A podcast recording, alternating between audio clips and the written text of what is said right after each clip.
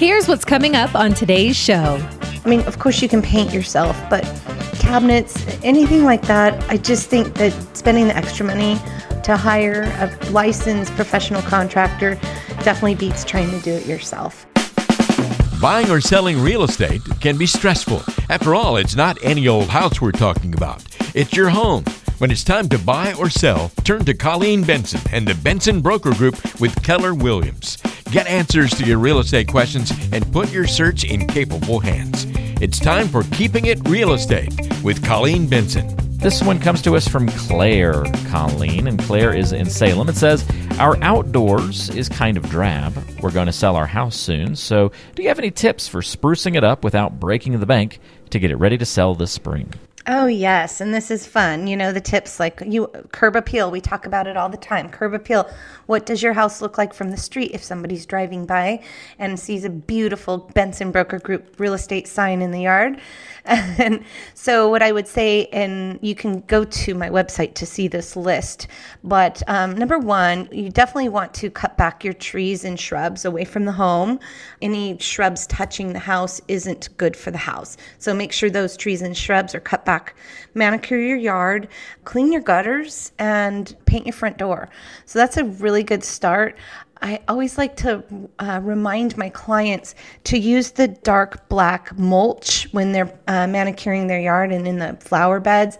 It just pops. So it just looks richer mm. than the less expensive reddish color mulch that you see in, in some yards. So go for go spend a little bit more and get the dark black mulch. You can pick it up Home Depot, Lowe's in the bags and spread that around your beds and uh, pop some color. Color, I think red is always good. So red flowers on the front doorstep always make a good impression. That's great. Good tips, and uh, not incredibly expensive to make some of these changes in the grand scheme of things. If you got a small little budget to spruce it up with some flowers and some mulch, it can go a long way. I know when we sold our last home, Colleen, you know, it had a pool in the in the backyard, and so one thing that we did was we said, you know what, the last little touch we're going to do, we went and spent I don't know, maybe 250 300 dollars on flowers and we just put pots um, and and hanging plants all over the property, like oh, everywhere oh, there would be traffic, and yeah. just I think it really helped that final little touch, just really bring it all together. And we had a lot of concrete in that in that house, and so mm-hmm. just to because of the pool, but they also extended that concrete everywhere. It was just uh, it was awesome. If you love, I love concrete. concrete. yeah, um, but it was a little, dis- and it was in the middle of the summer. It felt a little hot with it kind of beaming back up. But just yeah. putting those flowers out there just totally those flowers distracted you from all the concrete. They always pop in photos which is everybody's first impression of your home. They're going to look online. And then when you're there walking through the home yeah. and, you know, you see the, the flowers through the windows, it's, yeah, definitely. Another thing is um, stage if you want to stage like an outdoor area, not too expensive, but go buy a brand new umbrella for your backyard table mm. and pop it up for the photos. So you have a bright red umbrella for whatever reason that's just very inviting in photos to see that outdoor space with an umbrella up. That's so. a great point. We should have done that. We had ours was several years old and was definitely a little dingy, and so we didn't we didn't spring for the new umbrella. We just left it down. But but that would have been an extra nice little pop. You're you're definitely right. The flowers helped distract from it though. So yes. Uh, very good question. Thanks for sending that one to us, Claire. How about one from Emma in Silverton? Emma says, My husband and I want to make some renovations to our house. We've been watching too much HGTV, lol. uh, but we don't want to make any big mistakes. Do you have any tips for avoiding renovation mistakes for newbies? Oh, well, on this one, I'd probably like to invite myself over, Emma, and see what you're kind of thinking of doing. It might be able to give you some better firsthand. But in general, I've got a couple of rules of thumb to remember. Number one, pull permits because you don't want to do any renovating that if you're adding a bathroom or whatnot that when you go to sell and the permit wasn't there it's it's very hard to backtrack on the permits with the city and the county. If you need help with that call me. I'm an expert.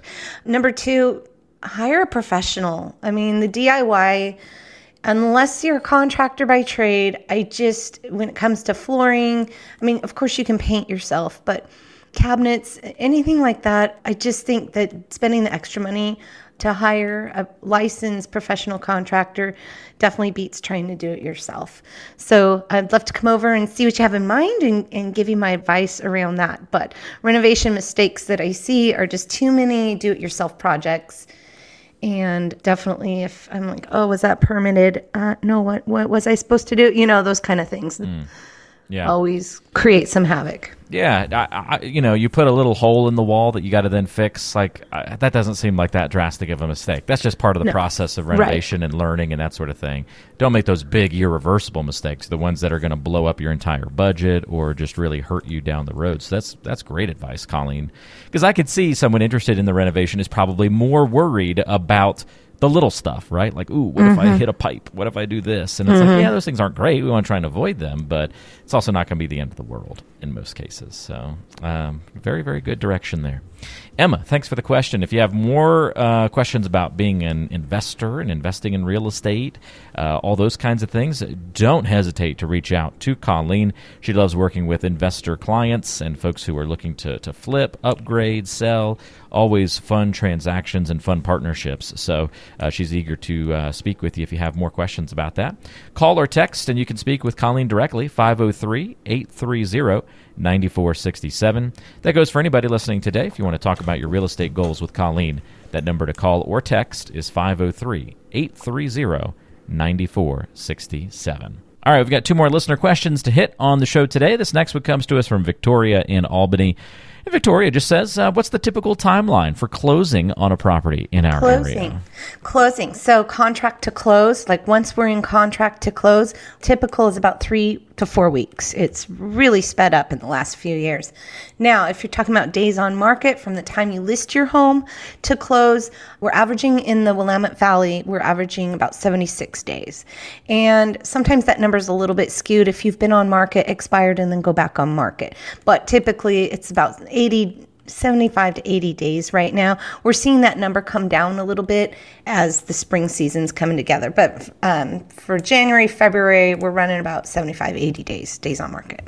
Easy enough. Uh, not too out of the ordinary for what you would say is just sort of like on a, on a standard year. We're kind of in that same vein. It's Well, last summer we were at like 35. Oh, okay. So it's slightly crept slower. Up. Yeah. Yeah, and, it'll, and it'll come back down. Okay, well, good to know. Thanks for the question, Victoria. And last but not least, we get to Lucas here, our final question of the week. Lucas is in Brooks and says, I've seen a few properties come up recently that I'm interested in and figure I should probably start talking more seriously with a realtor. But I'm hesitant to make an offer if a property has only been on the market for a few days. Shouldn't I wait for some price corrections before acting on it? Well, there's strategies around that, but ultimately, if um, you you might miss your opportunity. Um, homes are getting the homes that are priced well and presentation is right. Priced right and presentation is right is the key. They're selling fast. They're selling for multiple offers. We were just in a multiple offer situation with a new listing that we put on the market last Friday, and by Monday we had six offers. So no, um, the easiest answer to that question is if you want to see a home, let's not delay. Let's get you in it. If it's home you want to write an offer on, let's get that offer submitted because um, if you delay, you will miss out.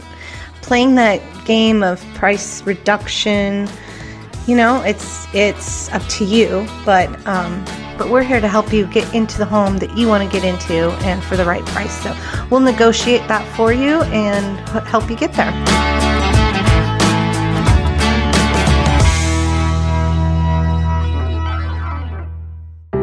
The Keeping It Real Estate podcast is available on Apple Podcasts, Spotify, Google Podcasts, and most major podcasting apps. Don't forget to subscribe to the show so you never miss an episode. Just search for Keeping It Real Estate with Colleen Benson on your favorite app to find us.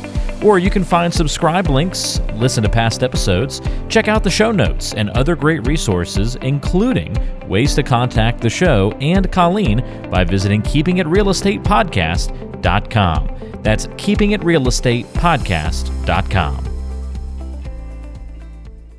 Did you know that Colleen Benson also has a radio show? Tune in to the Keeping It Real Estate radio show, Saturdays and Sundays at 1 p.m. on AM 1220 and 104.3 FM KSLM.